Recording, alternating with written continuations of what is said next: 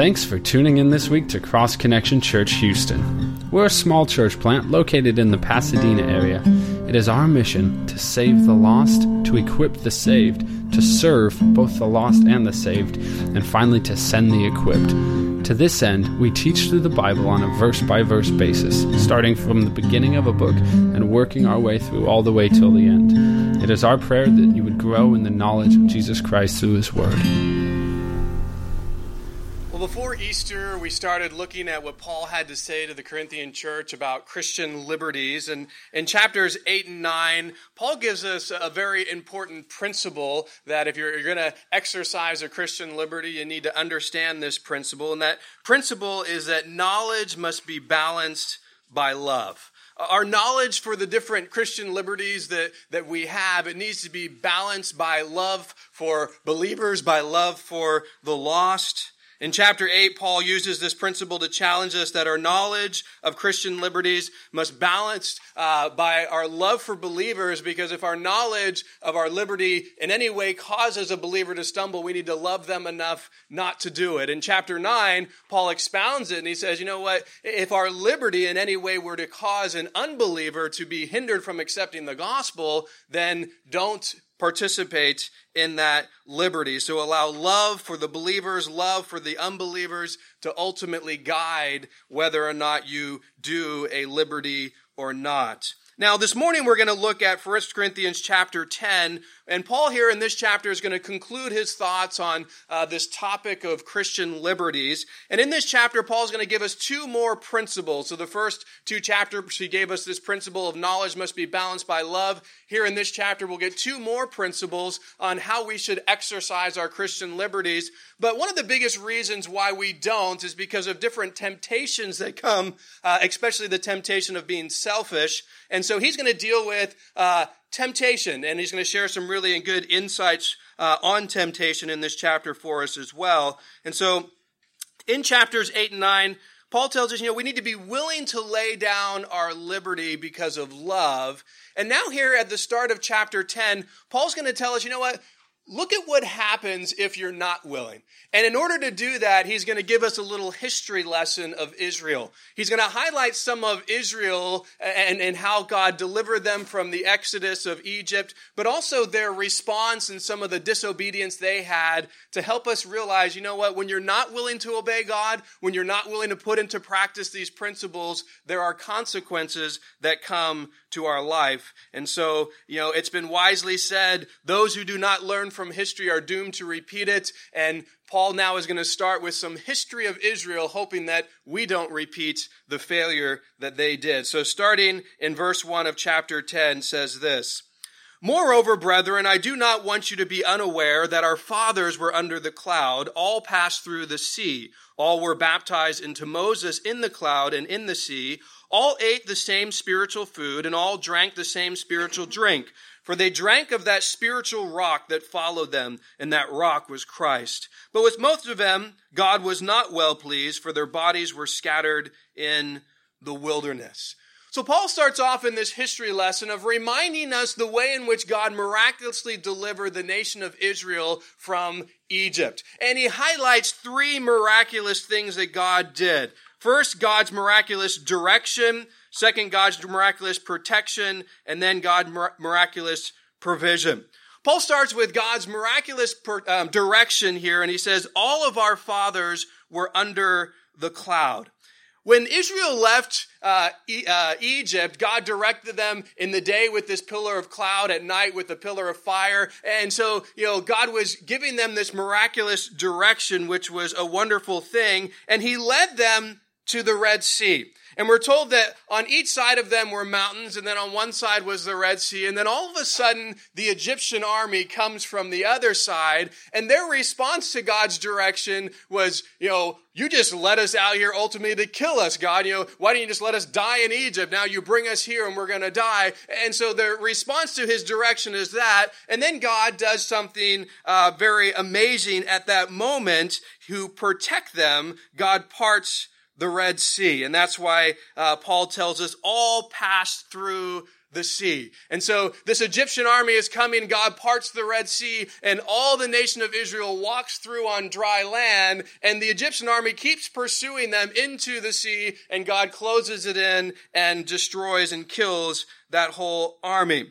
Now, after the Israelites made it through the Red Sea, they start wandering in the wilderness, and there's not much food in a wilderness. There's not much to drink in a wilderness. And so they start complaining to Moses. And once again, it's, oh, we had this food and drink in Egypt, and now God brought us out in the wilderness just so we could starve to death. And so God provides miraculous food, manna from heaven, and He provides miraculous water from a rock in order to provide for their uh, food and for their water. And so the third thing that speaks about Israel is the miraculous provision. That's why Paul says they all ate the same spiritual food and they all drank the same spiritual drink.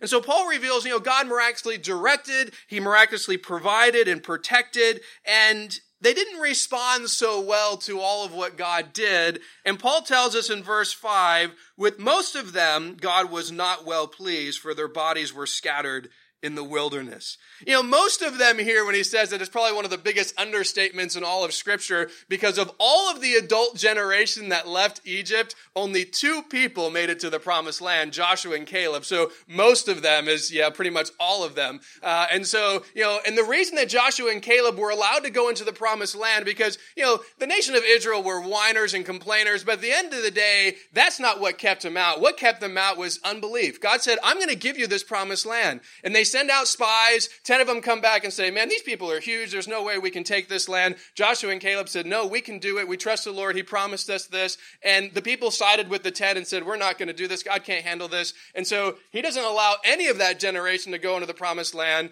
but Joshua and Caleb can because they believe that God could do what he promised to do. So Paul starts with this history lesson, but now he's going to get more to a specific point. He's going to share with us two sins that in this time in the wilderness Israel committed that he's warning us not to be uh, duplicating in our own lives. Verse 6 says this Now these things became our examples to the extent that we would not lust after evil things as they also lusted, and do not become idolaters as some of them. As it is written, the people sat down to eat and drink and rose up to play. Nor let us commit sexual immorality as some of them did. As in one day, 23,000 fell. Nor let us tempt Christ as some of them also tempted and were destroyed by serpents. Nor complain as some of them also complained and were destroyed by the destroyer. Paul starts off here saying, Now these things became our examples.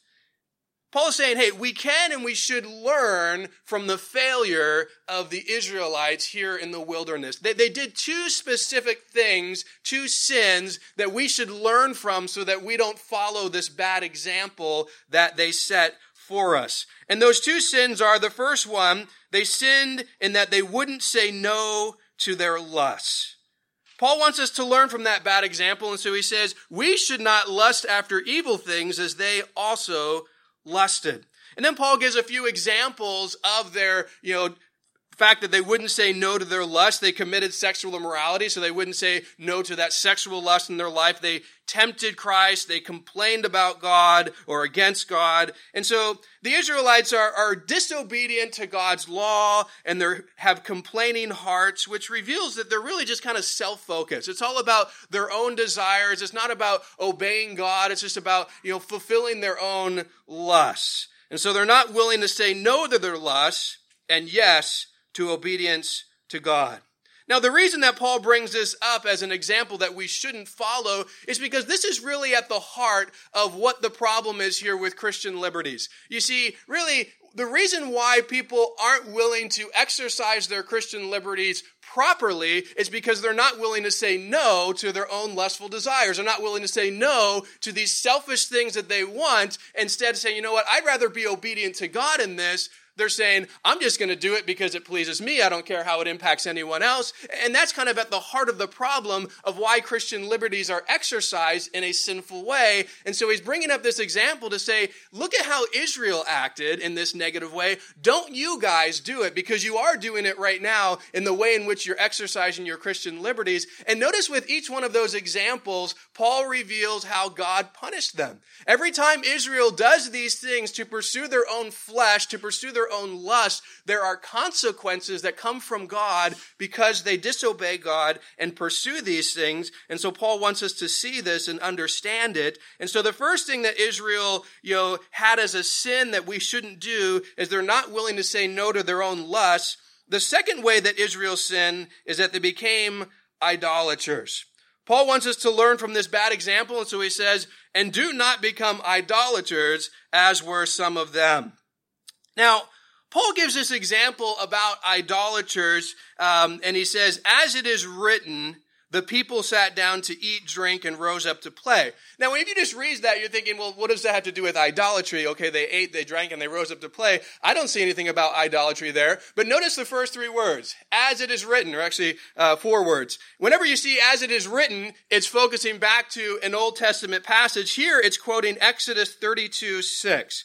Now, in Exodus 32, you have Moses who's up on the mountain getting the Ten Commandments. And right at the beginning of Exodus 32, he hasn't come down for a while. And the people come to Aaron, Moses' brother, and they say, Aaron, we want you to build us make us a god. And so he says, all right, give me all your gold. And then he creates the golden calf. Uh, and then he tells them, this is your God who brought you out of Egypt. I mean, you know, the, the mindset of idolatry is so foolish. I mean, obviously, the true God delivered them, opened the Red Sea, brought them there, and now he's like, okay, here's your God. He's the one who did it, this golden calf. And then after that, he says, we're going to have a feast to this new God that we have created, and we're going to do it tomorrow. Well, that's where we come to Exodus 32 6, which says this. Then they rose early on the next day, offered burnt offerings, and brought peace offerings, and the people sat down to eat and drink and rose up to play. So the context of this is in the midst of this idolatry and worshiping the golden calf. And so that is the example that Paul is giving here when he's speaking about this. And he's saying, hey, remember their idolatry in the nation of Israel when God just delivered them, did all this, miraculously provided food and water. And Moses has only gone on the mountain for, you know, 40 days and they can't wait that long. And all of a sudden they, you know, make their own God and they start worshiping it. Now, the reason Paul brings up this idolatry as an example that we shouldn't follow is because if you remember back in chapter 8, the big example that he's using for Christian liberties is whether or not you should eat meat sacrificed to idols. Well, we're going to see here in chapter 10 that some of the Corinthian Christians who were exercising this liberty, they were eating meat sacrificed to idols, all of a sudden started participating in the ceremonies of idol worship as well, and actually just started worshiping idols with those in Corinth. And so this actually became a problem. This liberty led to idolatry, and that's the reason why Paul uh, gives this example. And so Paul reveals, you know, not only should we steer clear of our lustful flesh and idolatry, but remember when we don't, God will judge. God will deal with those who do it. When we don't practice the principle of knowledge must be balanced by love, then we're going to have problems. Well, Paul is warning those who don't exercise their Christian liberties properly to learn from Israel's bad example. Uh, and now notice what he says in verses 11 and 12.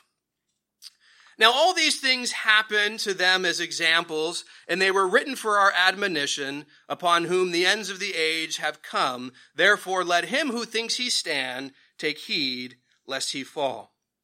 Once again, Paul shares this bad example of Israel, and it was written for a purpose, for our admonition. It was written that we would learn, that we could see, hey, this is the way you shouldn't do it. Learn from their bad example. Don't follow in the path that they walked. Now, one of the reasons someone would not take this warning to heart is because they don't think that they actually have a problem. They don't think they're vulnerable to these sins. Oh, idolatry, I'd never do that. Oh, lust, I've totally overcome those things. And so if you don't recognize you're vulnerable, when someone presents a warning to you of, hey, beware, don't go down this road, don't participate in this, you kind of just block that out like, oh, I'd never do that anyway. You know, what's the big deal? And so Paul, within that, gives them a warning for that mindset. He says in verse 12, therefore, let him who thinks he stands take heed lest he fall.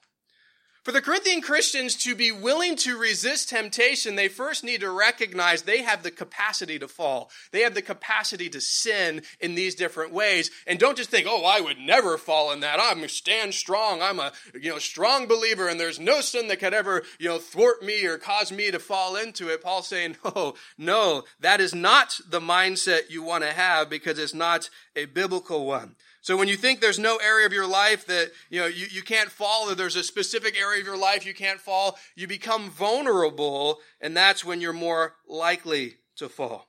You see, when you have a weakness, most of us, when we recognize that weakness, we do things to protect ourselves. We see that, okay, I'm weak here. I, I, struggle with this temptation to sin. And because of that, I'm going to do things to protect myself from falling into those things. You, you put yourself on guard against that temptation. Now, if you have the mindset of, I could never fall into that sin, I would never do that sin, all of a sudden there's not really that same desire and motivation to protect yourself because you don't think you need protection. Uh, and so, oh, I'd never fall into that. And so there's no wall up, there's no protection up, there, there's nothing that you're seeking to do to keep yourself from those temptations, to keep yourself from falling into those sins. And actually, when that happens, you're actually putting yourself in a place where you're more likely to fall, where you're more likely to sin because you've stopped protecting yourself because you don't think that you need it.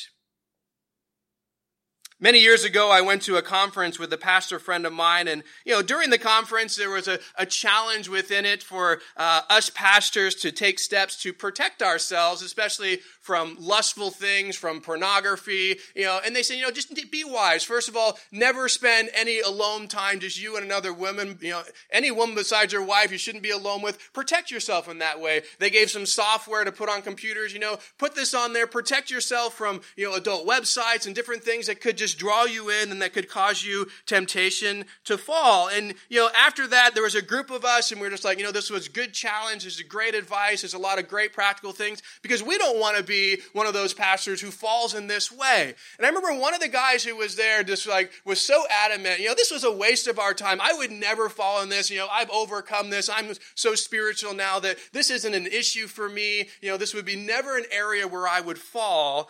And I found it interesting a few years later to find out that he was a man who actually cheated on his wife with his secretary. He never put anything into practice to say, you know what, I'm not going to spend alone time with her. He did it all the time because, oh, I'm, I'm never falling in this area. I'd never do that. And he thought he was so strong in this area that he didn't protect himself. And unfortunately, he ended up falling into sin because of it. You know, temptation kind of works like rocks in a harbor. When the tide is low, all the boats can see the rocks, they can see the danger, they can avoid the danger. But when the tide rises, the danger is covered. And that's when the boats hit the rocks because they don't even see that they're there. They don't recognize it. And for us, I think that's what Satan often wants to do. He wants to, to raise the tide. He doesn't want us to see the temptation and the dangers. And he wants us to get to that place where, oh, I could never fall in that way. I can never sin in that way. And he's like, great. That's exactly where I want you to be because you don't recognize how dangerous it is and how easy it's going to be for me to direct you right into those rocks and destroy your life. And so we need to be very cautious of this and always be recognizing we have a sinful flesh and it's wise to protect yourself. And that's what's really more spiritual. It's not more spiritual to, to claim that I would never fail in a certain way. Adam Clarke, a great commentator, said, The highest saint under heaven can stand no longer than he depends upon God and continues in the obedience of faith. He that ceased to do so will fall into sin and great and get a darkened understanding and a hardened heart. When we're not depending on God, all of us are susceptible to so many sins. And, and that's the recognition that we need to have. In and of our own strength, in and of ourselves, we don't have the strength to resist all the bombardment that comes our way. And so we need to stay connected to Jesus, recognizing our dependence on Him is what helps us overcome these things. Well, now Paul's going to share something very important about temptations and uh, a wonderful, wonderful verse if you're ever dealing with temptations, which we all do.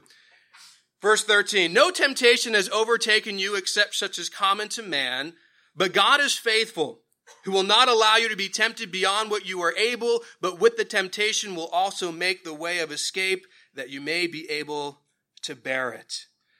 Paul here shares three important things about temptation. Three things, if you're taking note, I encourage you to write down, to remember. The first thing that Paul shares with us is that all of us go through very similar temptations. Notice what he says No temptation has overtaken you except such as common to man.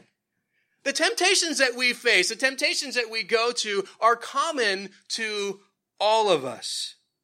You know, how many of you ever thought, I'm the only one dealing with this particular issue? I'm the only one struggling with this sin. No one can understand and relate to what I'm going through because I'm the only one dealing with it. I know in my Christian life, there have been times where I felt that way. You know, I'm just the only one who struggles with this temptation or this sin and, and no one understands and no one gets it. No one can, can, you know, understand where I'm coming from. But as I started opening up to other believers and other believers started opening up to me, I came to the realization of, oh, wow, there's a lot of other people going through these same things that I thought I was the only one struggling with. I remember going to a men's meeting. The topic was temptations that men face. And we talked about all sorts of different temptations. And then we broke up into small groups. And one of the things that was just so evident as men started to share was they were blown away, like this amazement, like, you struggle with that too? Wow, you struggle with that too? And because all of the guys were in this place thinking, you know what? I'm the only one who deals with this. I'm the only one who struggles with this. And around this table, everyone realized, oh, every single one of us are dealing with these different issues. This isn't unique to me. This is something that all of us are dealing dealing with. And it was, it was good. It was good to recognize because one of Satan's lies is, oh, that's just something that you deal with and you can't tell anybody. You should be ashamed of that. No one else is going to understand because you're the only one who struggles with that sin. Uh, and it's such a lie. And the reality is, if you go around and you were to share with people today some of your issues, you would find out that other people have not only struggled with those, but especially if they've walked with the Lord longer, they have come to a victory over that. The Lord has walked them and helped them them through it, and they can help you uh, discover that as well. And so, first of all, understand all of us go through very similar temptations. The second thing to note is that God will not allow you to be tempted beyond what you are able. What a wonderful promise this is. God's not going to allow you or I to be tempted beyond what we're able to handle. Well, how can God protect us from temptation so that we can handle them? You know, you get bombarded with these things and we're so often feeling like, I can't handle this. I struggle so much with this. So what can God do to make it so that I can handle it? Well, that's the third thing we need to note about temptation. God provides for us a way to escape our temptations. Paul says, but with the temptation, God will also make the way of escape that you may be able to bear it. What wonderful news. When you're faced with some difficult temptation, and maybe it's something that you've struggled with for a while, or maybe it's something fresh and new, and you're wanting to give into it, God clearly says, I will make a way of escape. I'm going to give you a way of escape. Why? So that you can bear the temptation, so you'll be able to say no, so that you'll be able to resist. There's going to be a way that you can escape it instead of indulge in it, to not do it instead of to give into it. And God provides that with every single temptation that we face.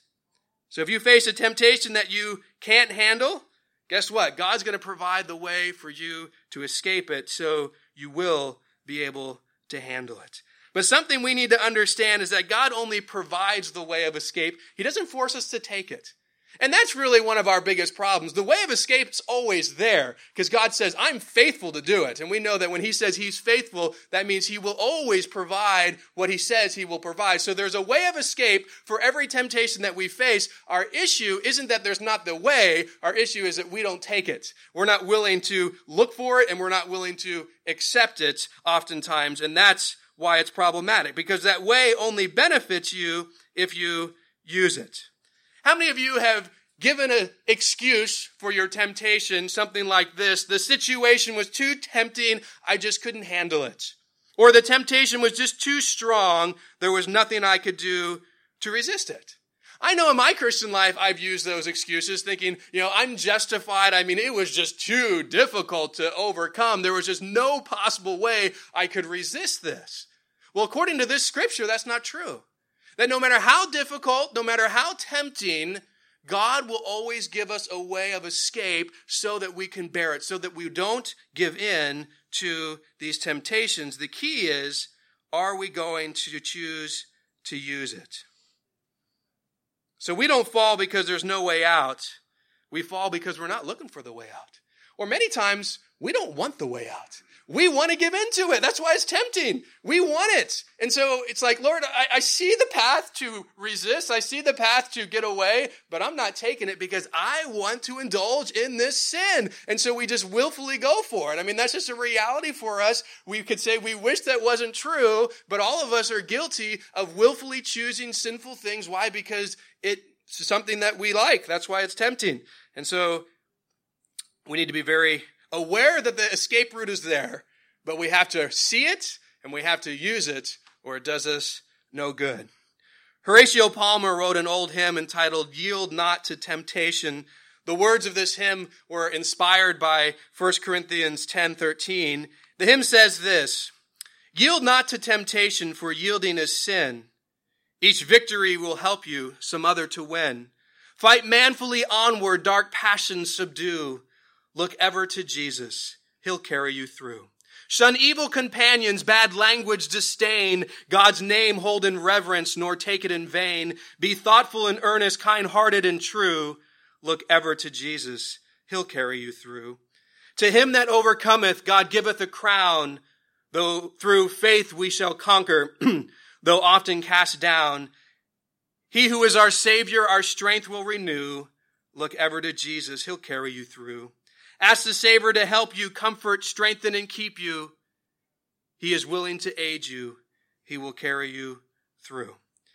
I love that the continual emphasis of the reality of what's going to get you through temptation. It's not your strength. It's not your ability. It's not something in you. It's recognizing Jesus is the one who will carry you. Jesus is the one who provides the way. Jesus is the one who will enable it. And if you don't look to him and don't depend on him, you're going to continually fall into temptation. That's just a reality. But if you do look to him and you do depend on him, you can find victory over these temptations that come to your life.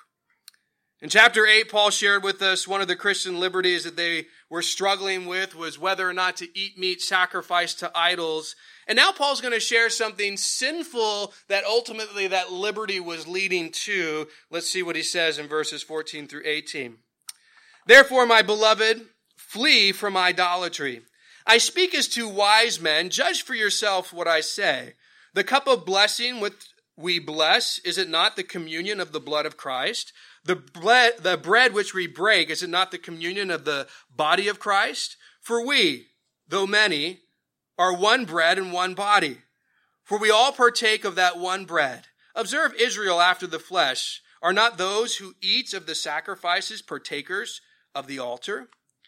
Paul starts off really with the, the challenge here, and then he's going to expound upon it to try to give them an understanding of what he's trying to say. But the first initial warning is, therefore, my beloved brethren, flee from idolatry. As we already noted, he already gave two examples of Israel that we shouldn't follow. One of those examples was idolatry, and the challenge then as well was flee from it. Don't do it. Don't, don't participate in it. Well, these verses that Paul gives us here shares with us that part of the problem with these Corinthian Christians who were exercising this liberty to eat meat sacrificed to idols is it went too far and they started participating in the ceremonies of idol worship and actually started worshiping idols themselves. And so Paul wants to use two pictures, a picture of communion and a picture of the Old Testament sacrifices to help the Corinthians see that what you eat can be connected to worship. Now let's think about that. Paul starts off with two questions about communion. He says, The cup of blessing which we bless, is it not the communion of the blood of Christ? And the bread which we break, is it not the communion of the body of Christ? When we celebrate communion, we have our juice or some wine and we have bread, and both of them are, are, symbolic of what Christ has done. But when we partake of that, we are not only remembering what Christ did, but we are worshiping him for who he is and what he's done. As we partake of these things, it's an act of worship to Christ, and it's a good thing. We want to worship him, and this reminds us of exactly what he did to sacrifice himself for our sins. And when we're all consuming this same bread, it connects us together. And that's why it's important we, we, we partake of communion corporately. You can do it privately as well. But as we take it corporately, there's, there's a connection and a unity of all of us worshiping Christ and remembering what he's done together. And that's why he goes on to say in verse 17, For we, though many, are one bread and one body, for we all partake of that one bread. And so there, there brings that unity and worship to Jesus, which is great. Well, now he's going to give us another example, the example of the Old Testament sacrificial system. He says, Observe, O Israel, after the flesh, are not those who eat of the sacrifices partakers of the altar? Now, if you go through the sacrificial system, you'll see that there's all sorts of different sacrifices that you can offer to God for different reasons. And one of the sacrifices that you could bring was called a peace offering. And with the peace offering, you would have to bring an unblemished animal and you would bring it to the priest to sacrifice it on your behalf. And as the priest would, you know, dissect this animal before he would place it on the altar, he was given the breast of the animal and the front, uh, right foreleg of the animal, the fat, the kidney, and the liver were given to God. They were placed on the altar and they were consumed with fire. And then the rest of the animal was given to the person who brought it, and they would eat it in participation to partake in this sacrifice to God. And so they're consuming this in an act of worship. They're coming for this peace offering. The priest gets some of the food, they get some of the animal to eat. They both consume it, and there's this act of worship as they're eating this to God. Now, the reason that Paul brings both of these up with communion and the Old Testament sacrificial system is he's trying to help them understand the connection with during these ceremonies. Like if you just go eat some bread and juice at home, there's no connection to Jesus and worship. But when you're doing it in the ceremony of communion, and that's the purpose of eating those things, then there is a connection to worship. You just go eat your lamb at home and you're not bringing it to the priest to sacrifice it. It's just a good meal. You bring it to the priest and you give him a portion and they sacrifice a portion to the Lord and you eat a portion, all of a sudden you're a part of this ceremony that now brings with it worship to God. Paul's helping them understand that connection because in that pagan culture, they did the same thing to worship idols. They sacrificed animals and ate of that animal in worship to the idols that they were, you know, worshiping. And so, as you participate in that commu- uh, that um, ceremony and you eat within that ceremony, there is a connection to the idolatry that was taking place. And so this is something that, you know, some of these Corinthian Christians, they weren't just eating the meat sacrificed to idol at their home. They started going into these ceremonies and they started participating in ultimately what is idol worship. And that's why Paul goes on to say in verses 19 through 22, what am I saying then? That an idol is anything or what is offered to idols is anything? Rather that the thing which the Gentiles sacrifice, they sacrifice to demons and not to God. And I don't want you to have fellowship with demons. You cannot drink the cup of the Lord and the cup of demons. You cannot partake of the Lord's table and of the table of demons. Or do we provoke the Lord to jealousy? Are we stronger than he? Now, if you remember in chapter 8, Paul revealed to us idols are nothing. They're not real. They don't have any real power. And so, you know, th- there was that aspect of recognizing that, you know, they're worshiping something that isn't real, but there is something that is truly real within idol worship, and that is the de- demonic presence that's there. You know, there is an aspect of, uh, idolatry openly, uh, Paul says, opens a person up to fellowship with demons. And so Paul's saying, you know, when you participate in this ceremony, when you're a part of all this and you're consuming this meat in participation of this ceremony, you're ultimately opening yourself up to fellowship with demons because they're really behind this idolatry and this idol worship. And that's obviously not something that Christians should be a part of. And so Paul says in verse 21, you can't drink of the cup of the Lord, speaking of communion, and the cup of demons. You can't participate at the Lord's table, once again, of communion and the table of demons. They can't go hand in hand. You can't go, hey, Sunday, we're going to have this wonderful communion service and we're going to have the, bride, the, the wine and the, the bread and we're going to remember Jesus and we're going to worship him. And then, hey, Monday, we're going to go to the temple and we're going to, you know, be a part of this, you know, worship of this idol and we're going to eat this meat and, and we're going to be a part of that whole ceremony. He says, no, no, no. That should never be something that we as Christians partake in because ultimately it's in participation in idol worship. And then Paul goes on to say, hey, are we going to provoke the Lord to jealousy? We know that God doesn't want us to be worshiping anything but Him. Uh, and so, as believers, that should never be something that we do. Well, now Paul's going to share with us a second principle concerning our Christian liberties. In verse 23, he tells us what it is. All things are lawful for me, but not all things are helpful. All things are lawful for me, but not all things edify. You know, oftentimes when it comes to our Christian liberties, the question that we only ask is, am I at liberty to do this or not? And Paul's saying that really shouldn't be the only question you ask. The real question is, is this liberty good for me? Is it helpful? Does it edify? Not just am I at liberty to do it, but if I do it, does it help me and does it edify me? The Corinthian mindset was if I'm at liberty to do it, then I'm going to indulge in it. And it didn't seem like they were actually asking the question of, well, if I do indulge in it, is it going to help? Is it going to edify? Is there going to be something that is good that I'm going to get from it? The second important principle we need to follow when exercising our Christian liberties is only exercise liberties that are helpful and edify both you and others. When we're about to exercise a Christian liberty, a great question to ask is, if I do this, is it going to help me and is it going to help others? If I do this, is it going to edify me and is it going to edify others? And if the answer is no, then that should be a clear sign of don't pursue this. Don't do it. If it's not helpful and it's not edifying to me or others, then I shouldn't partake in it.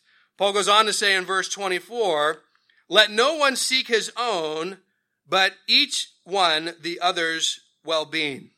You know, when it came to their liberties, really the Corinthians were just focused on themselves. Yeah, I have liberty to do this. It's my right. I'll do what I want. And it didn't really concern them of how this impacted other people, how this maybe negatively impacted other people. They weren't considering how their actions were harming others. And just because something is fine for me does not mean I should do it because in doing it, it might not be fine for someone else.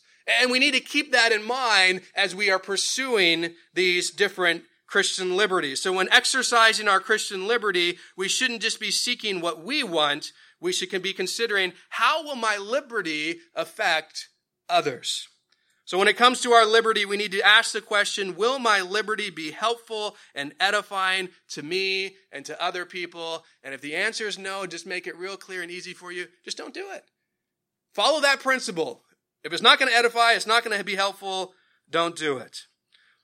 Well, Paul has shared that the Corinthians shouldn't eat meat sacrificed to idols during that idolatry ceremony. But what happens if you have some of that meat in your home or you go to a restaurant and they serve that meat? Well, what should you do then? Well, Paul's going to give some practical uh, advice on that because remember back in chapter 8, the pagan priest in the daytime is getting so much meat because he got a portion of every sacrifice he gave. He can't eat all that. So he would take a portion of that, he would sell it to restaurants at a good deal, he'd sell it to the meat market at a good deal. And so there was a lot of meat in the meat markets and meat at restaurants that had previously been sacrificed to idols. So it existed a lot in Corinth, and you might get some of it as you buy meat. You go over to Kroger and you pick up a steak, you don't realize it's been sacrificed to idols, but it has been. Or you go to a restaurant, you get a nice piece of meat, you don't realize it's been sacrificed to idols, but it has been. So, so what do you do with that? Should you just never eat meat again? Should you just avoid it altogether? Well, Paul is going to give a practical answer here in verses 25 through 30.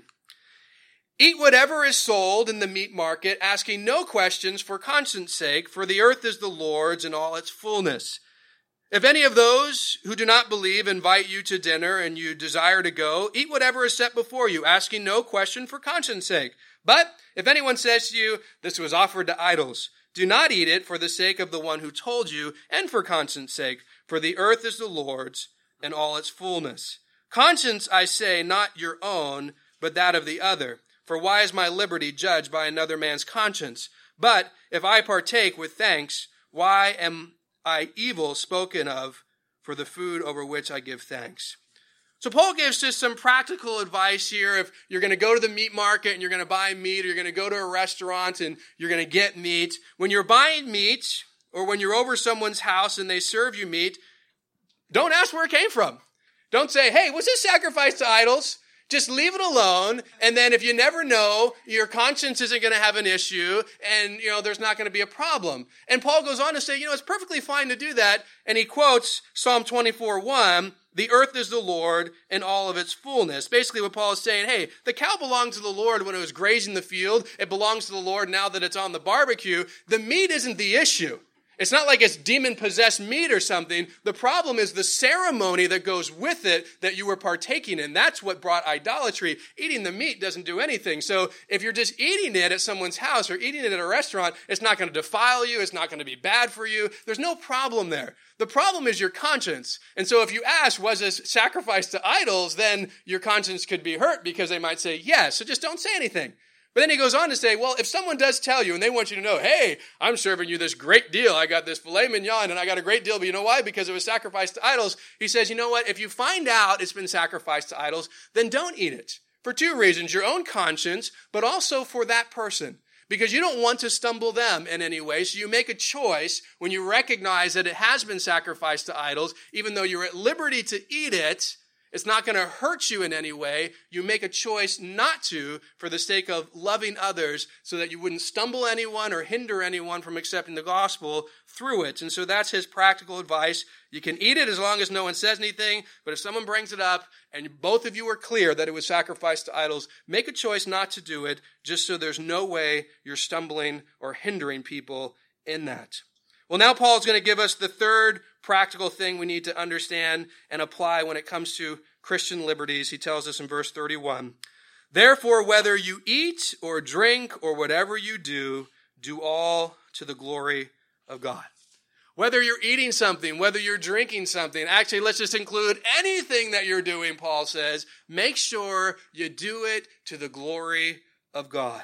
The third principle we should follow when exercising Christian liberties is do everything to the glory of God. You see, the purpose of our lives is not to indulge ourselves in all the things that we want. The purpose of our lives ultimately is we want to bring glory to God through all we do. And if that's truly your heart, that's truly your purpose, then the way in which you conduct yourself with Christian liberties would change. Imagine the Corinthian believers. If they actually put this into practice, they wouldn't have had these issues with meat sacrificed to idols because it would ultimately say, I want to do everything I can to glorify God. It's not about me and my desires and my wants and my hunger or whatever their you know, reasoning was. Ultimately, I want to glorify God. And if anything I'm doing isn't going to glorify God, then I'm not going to do it because that is my heart and that is what's going to drive my decision making. So, another question we need to ask ourselves when it comes to our liberties is what will I'm about to do glorify God? And once again, if the answer is no, it's simple. Don't do it. Is it helpful? Is it edify? No, don't do it. Will it glorify God? No, don't do it. That, that should be the, the, the thing that guides and directs us.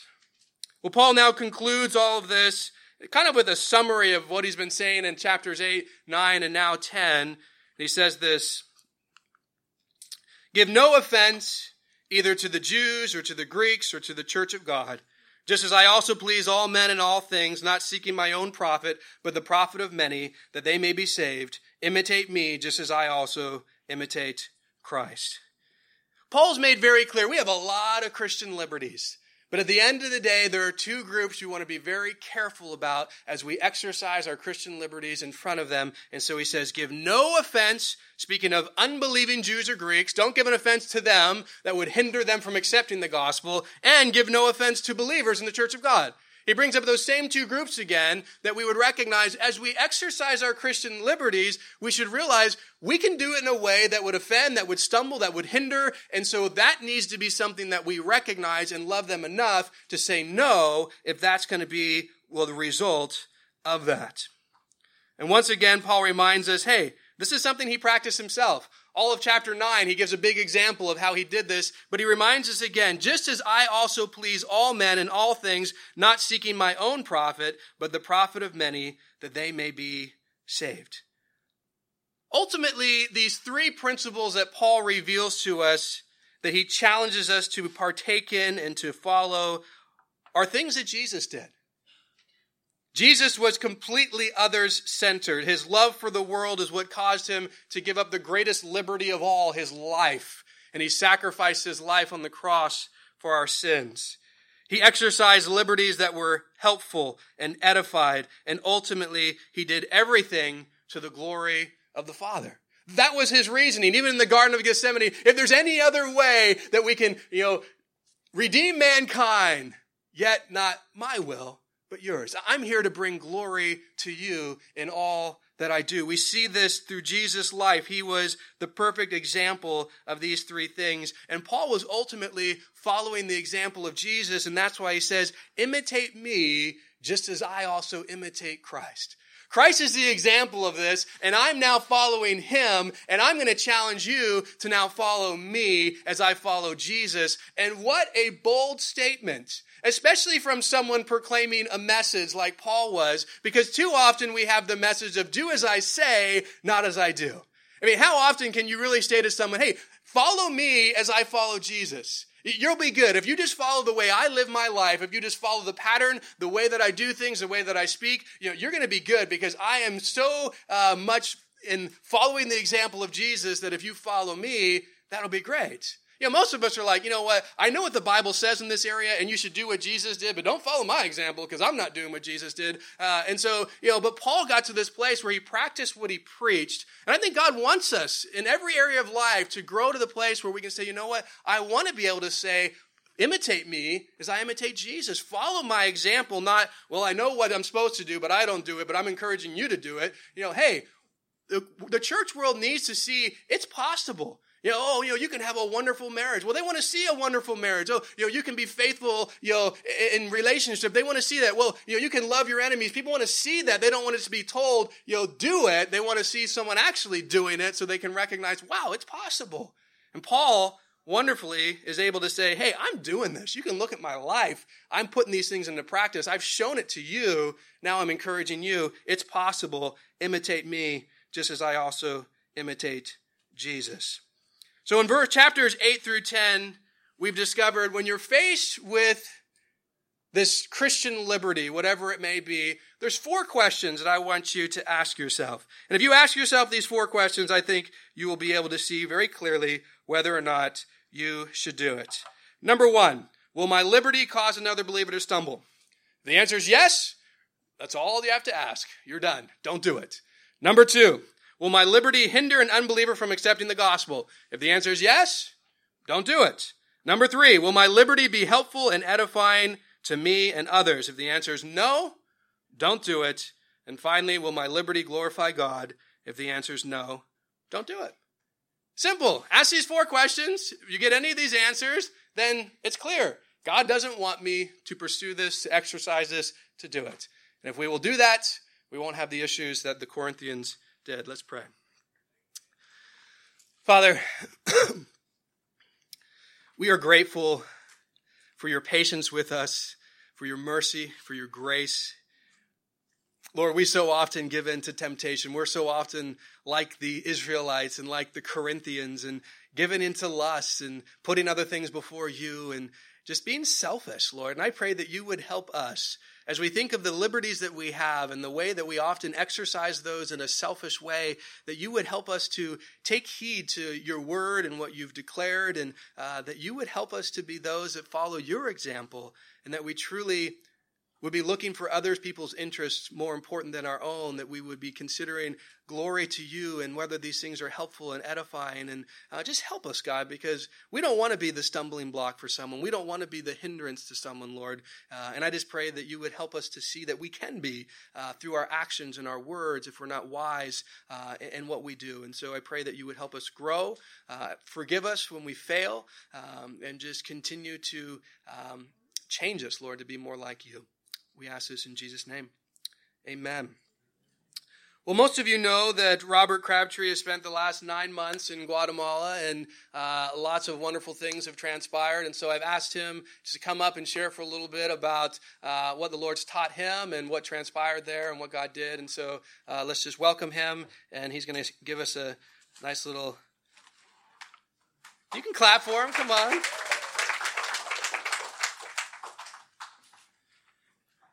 Good morning.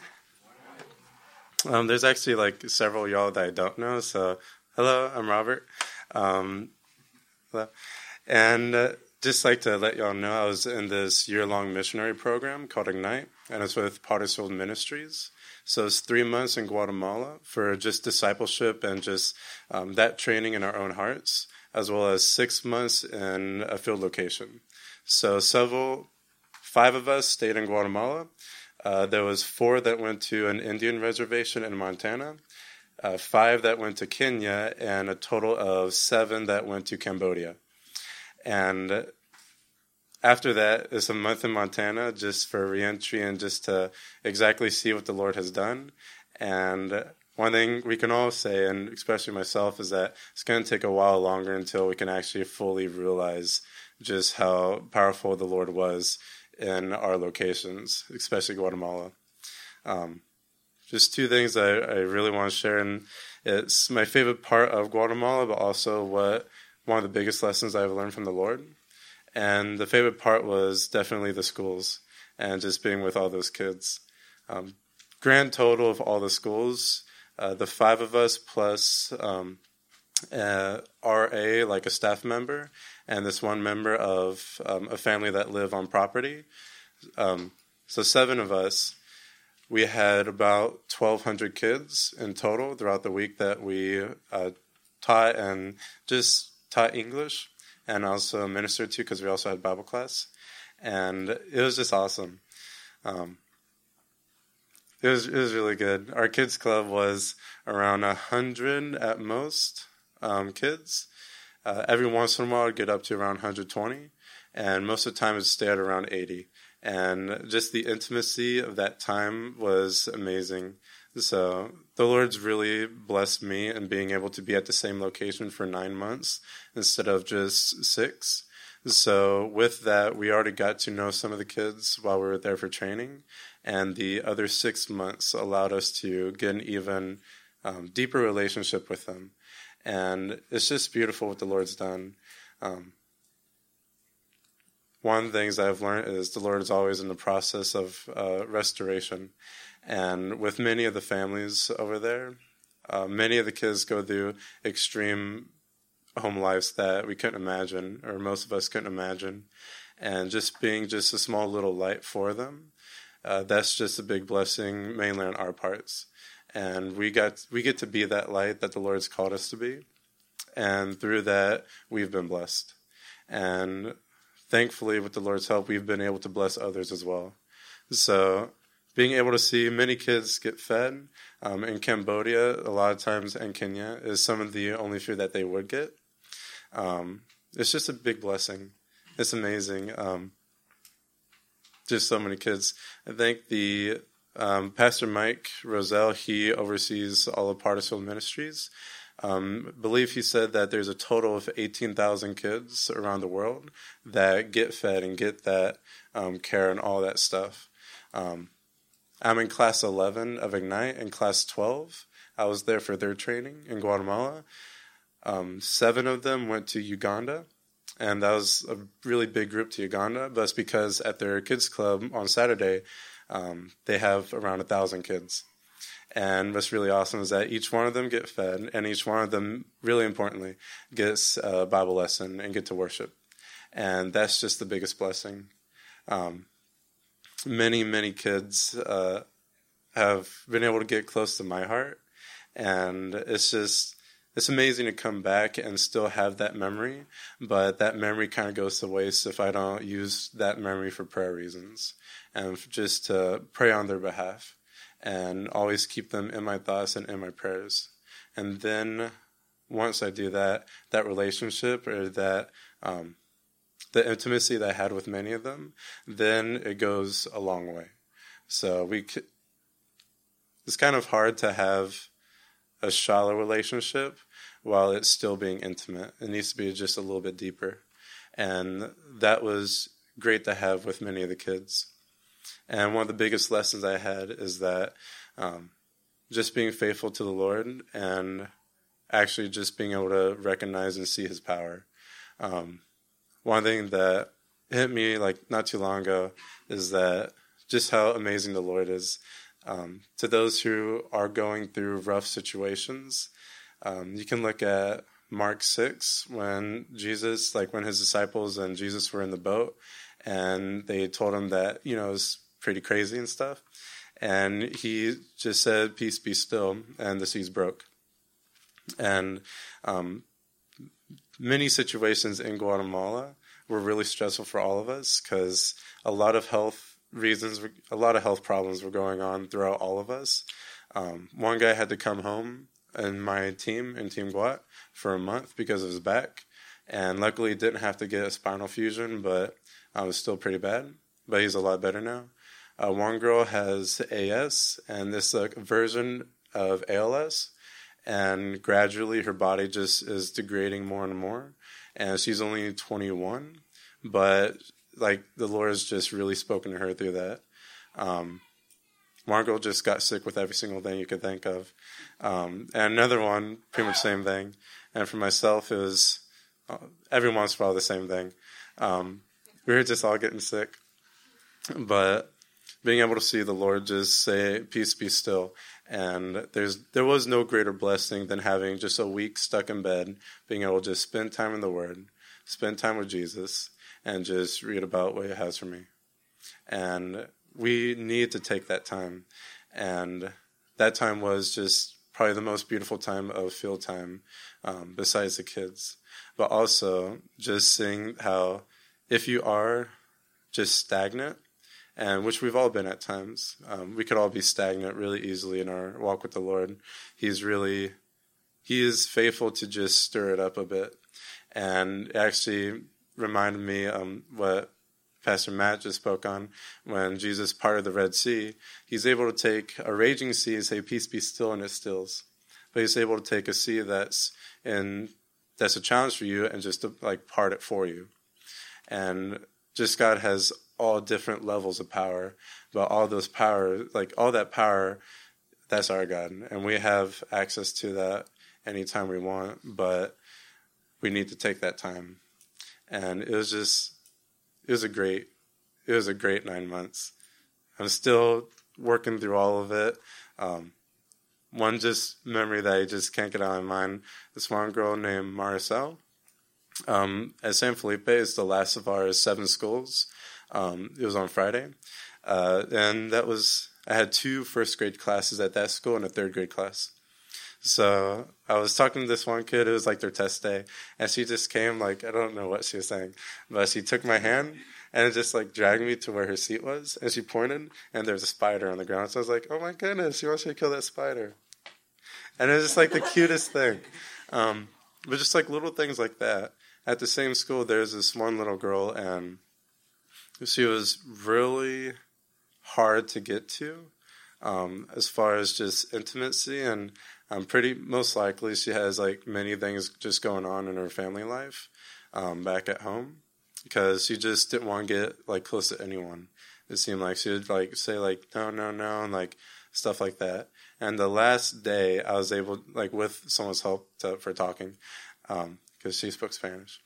um, I was able to have somewhat of a conversation with her just about how much, you know, how important Jesus is and how much we need Jesus and we need the Lord in our lives. And that was the first time that she let any of us hug her. And just something like that, something small with those kids goes a long way. And it's Jesus that said, Let the little children come unto me. And the face of those kids, that's one thing that I'm definitely going to hold. And it's one thing that I just need to pray for always. Because a lot of them don't know Jesus. And that was only 12 that was only 1200. That's not the thousand in Uganda. It's not the thousands in Cambodia. Even Browning, Montana. Um, just so much alcoholism and so much uh, drug addiction just break up. just they just break apart the family and the four girls over there um, one time like they just they were in constant battle with the enemy but they got the most time with the lord and they got to minister to i think around 18 kids but it's those 18 kids that the lord cares about because the lord cares about the one that goes astray versus the 99 and God's just so good. God is so good. So, biggest lesson is just recognize the Lord's power and just want to use it too. Um, just one quick example um, was it uh, we got taught a lot um, by Pastor Don McClure. So we got I think a total of eight to eleven um, kind of like sessions with him. One example that he gave is that um, many Christians, you know, because we are meant to be the light of the world, and once you are a Christian, you are a light. But just think about where you are. And many Christians like to huddle together because it's a nice bright spot. But if you're a street light, you need to be out in like the a darker place.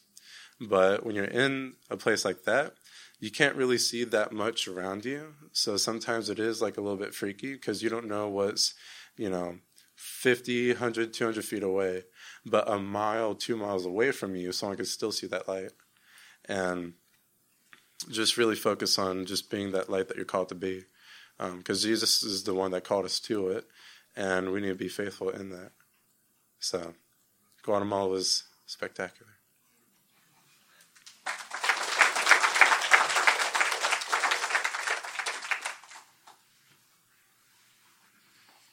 Well, that is a great report. Let's just thank the Lord for what He did. Father, we are so thankful that you love people so much. And it's just wonderful to hear what you did personally in Robert's life, what you taught him, how you used him, Lord, but just how many, so many people were impacted Lord, not only in Guatemala, Lord, in Kenya and Cambodia and other places, Lord, we're just so thankful for this Ignite group, this ministry, Lord, that Pottersfield Ministry has. And we just pray for your continual blessing upon it.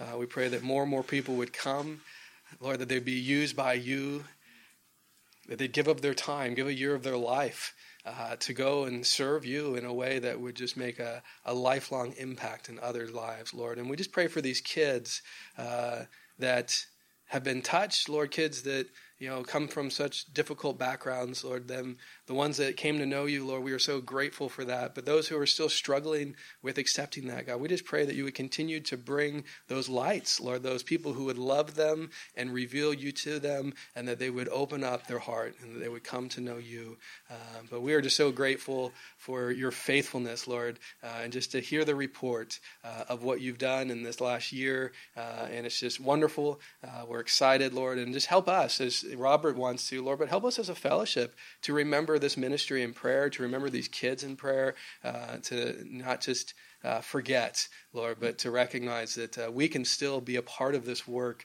uh, through our prayers, Lord. And so uh, we just thank you uh, for what you do, uh, what you've done. and Lord, we want to see you do great things here in this area as well. and we want to be a part of that. And let us take the challenge that Robert gave, Lord, of the fact that we are lights, Lord, and that we would seek to be used by you in a great and powerful way, and to trust that you have the power that is needed to reach a culture that is lost. And so we love you. We're grateful uh, for who you are, and we just pray that you help us be more like you. And we ask this in Jesus' name.